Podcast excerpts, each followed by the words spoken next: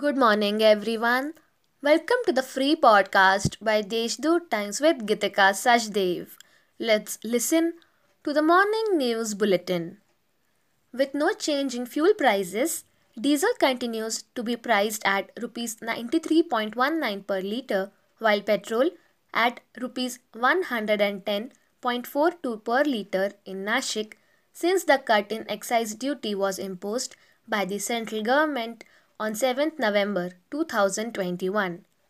This was the 13th consecutive day that the prices of the auto fuels were not hiked after a record run until the Diwali Eve. The Nashik Municipal Corporation provides community halls of city to various charitable organizations for social work at affordable rates. However, as per the ready reckoner rate, the corporation is planning to increase the rent of the city's community halls.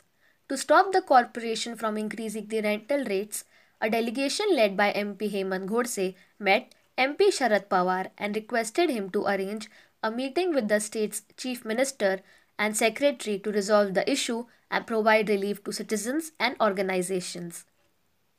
In a yet another heartwarming incident at Devlali camp, the Cantonment Board of Devlali and a Rotary member saved a calf's life by timely response and cooperation.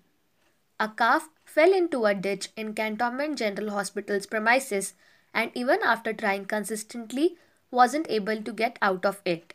Rotary member Vijay Shetty immediately informed the officials of Sharan for Animals about the incident and waited for the arrival.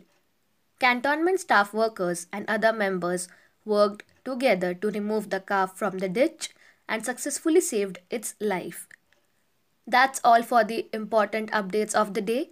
For more details, visit the Deshdoot's website. Have a nice day.